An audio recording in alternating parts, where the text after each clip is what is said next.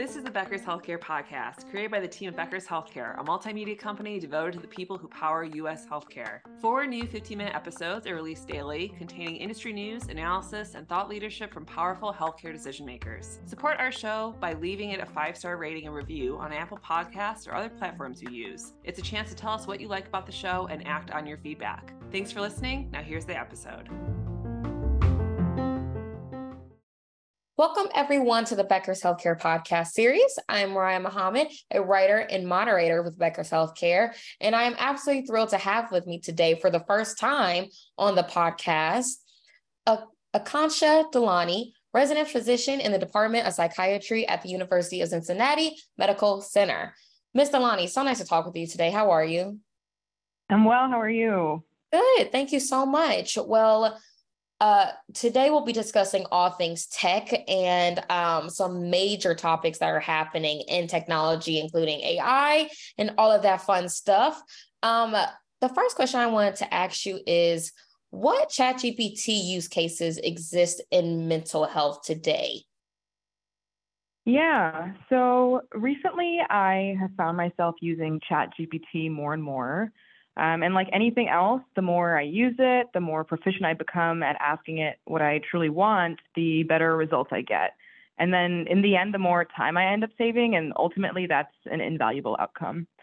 I use ChatGPT for things like patient care instructions um, in multiple languages, by the way, and I try to be specific. So, for example, I'll say, write me patient care instructions for lithium usage, including dosing, lab follow up, and toxicity at a fifth grade reading level in both Spanish and English. I also use it to write prior authorizations, and I've actually had pretty good luck with it so far. I use it to make therapy worksheets for patients specific to situations that they're dealing with. So uh, it gives you a lot, and it's a really great tool. I don't think it's a replacement for clinical care, but it really supplements a lot of the work that we do. Um, things that I don't necessarily think that ChatGPT is quite um, perfect for at this time uh, is specific case use examples where patients have complex medical histories. So, an example is that I am currently on the consult service and I got a question to provide medication recommendations for, for a patient with a worrisome heart rhythm. I was just playing around with ChatGPT and I asked ChatGPT to come up with something, and I actually didn't come up with too great an answer. So, not quite at a place where it's able to produce complex medical responses or provide medical judgment at this time. Yeah, I totally hear you. I've heard that once before um, as well. And I'm actually impressed that ChatGPT is able to do other languages. So thank you for letting me know that. Um, the next question I wanted to ask you is what is the future of technology in medicine? Um, I'll break the question down. In education, uh, hopefully we see more curriculum integration. So I think Stanford School of Medicine has an AI and healthcare class. Uh, at this time, technology classes are not formally on med school LCME requirements, uh, but the AAMC, which is one of our kind of larger bodies that med schools follow, um, has recommended the provision of telemedicine as an EPA or an entrustable professional activity. So basically, what that means is that we're encouraging it, but we're not enforcing it. So I would like to see that change towards formally integrated in curriculum. I, I actually wrote a paper on medical school, excuse me, medical student comfort with telemedicine at my own medical school, and it pretty definitively showed that though med school, though med students are able to get by, they feel much more comfortable and confident in their clinical ability in person. Uh, the kind of second half of that question I'd like to address is more on the patient resource side of things. I'd like to see us better using tech to connect patients to local resources based on patient specific requirements. So currently I could Google food banks for patients, and that's not too difficult, but it's a lot harder for me to provide a food bank open for a patient at the hours they need with language requirements that patients have, with products that they need, if they have food restrictions or if they need childcare products. So basically, it'd be nice to better harness GIS or geographical information systems to tailor patient care, uh, especially in addressing social determinants of health needs. Absolutely. Thank you so much for giving us that insight. Um, since your expertise is in psychiatry, do you have an idea of what the future of tech in psychiatry is in particular? Yeah, so the the big change that tech provides is access to populations that we don't always see. And that's not necessarily a novel thought, but we can harness existing data we have to better direct those efforts. So, speaking to psychiatry, uh, traditionally the highest risk population for suicide is Caucasian men above the age of 65. And actually, now as we're gathering more data, we're seeing really large burdens of mental health going uh, truly unaddressed in Native American populations. We're seeing increases in suicides in our Black African American and Latinx populations, in both adults and child and adolescent groups, at rates that have never been seen before. So now that we have parity in telemedicine, at least until the end of next year for Medicare and Medicaid, and the most access to technology on Native American reservations that we've ever had, we should, in theory, be able to increase access specifically for these populations. So the future of tech in psychiatry, really like everything else, is going to be data driven. A um, couple other things we're seeing, we're seeing genomic testing uh, happen a lot more in all of medicine. In psychiatry right now, the data is actually not all that strong yet, but one day I imagine it's really just going to be a part of standard intake for patients. Uh, another exciting development that's happened rather recently in psychiatry is that we now have things like digital therapeutics for ADHD. So we have FDA approved computer based game therapy for ADHD patients. And we don't have data on long term outcomes yet. But if we find that this works as an efficacious medium to treat ADHD, it could be a really nice non pharmacological solution.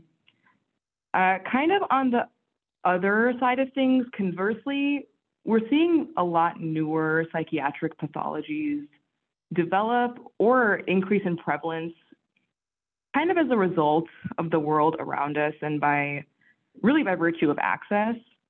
So I'm seeing a lot more gaming addictions, gambling addictions, pornography addictions.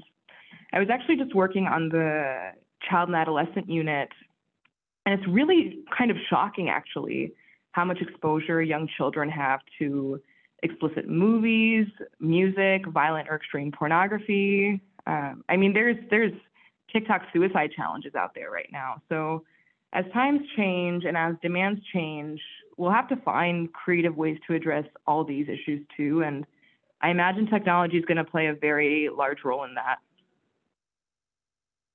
Yeah, absolutely. I agree with everything that you just said. Thank you so much for all that insight. And uh, Ms. Dadlani, before I let you go, the last thing that I wanted to ask you was something that I ask a lot of professionals in your space, um, since we're talking about AI and Chat GPT and all of those type of things. Looking forward, how should we consider the ethics of tech and medicine? Yeah, great question. So earlier we spoke about ChatGPT uh, and at this time, really all AI generated patient facing information, whether that's medication instructions for patients or a therapy worksheet that I provide them, really needs to be reviewed by myself or more generally speaking by a clinician. Uh, we're just not in a place yet where AI can produce information for patients that clinicians are not part of the transaction for. Uh, the other obvious thing is patient privacy. Uh, patient data should obviously be protected, and we should only be sharing it with patient consent. We also need to ensure safe protocols, especially on telemedicine. For example, if a patient is having a psychiatric telemedicine appointment and endorses suicidal ideation over a telemedicine visit, the provider really should know the protocol for these cases well before participating in the telemedicine encounter. We also want access to be equitable. And I know that's a buzzword that everyone's using, but the good news about having all this data is that it's actually measurable. So resultantly, we should really be accountable for patient outcomes by zip code by identified race, gender, type of insurance, any other demographic information. This is the exact thing that data in healthcare would point out discrepancies for and change the outcomes for. Um, and lastly, just to acknowledge the other side of this, we have this mass movement to integrate technology into medicine, and it's it's helped in so many ways. But we also don't want to get to the point of automatization where things become discriminatory. So earlier, I know I briefly mentioned genomics, and while tech tools are beneficial and they can help guide our clinical decision making, at the end of the day, clinicians should still be using their own medical judgment about how this data should be used in the context of each individual patient. Yeah, yeah, completely agree. Thank you so much for those final thoughts, Ms. Dadlani. This has been an amazing discussion. So I want to thank you so much for coming on Becker's Healthcare. We really do appreciate it, and we will love to have you back. Um, and I also look forward to connecting with you again soon. Thank you so much for having me. It's so important for leaders at the top of organizations to keep learning, stay sharp, grow their networks. To help our audience better do this in a more simplified, personalized, and meaningful way, Becker's Healthcare has launched My BHC. It's your trusted Becker's healthcare experience and more with content, connections, events, and learning opportunities. Join the community free of charge at www.my.beckershospitalreview.com and we'll see you there.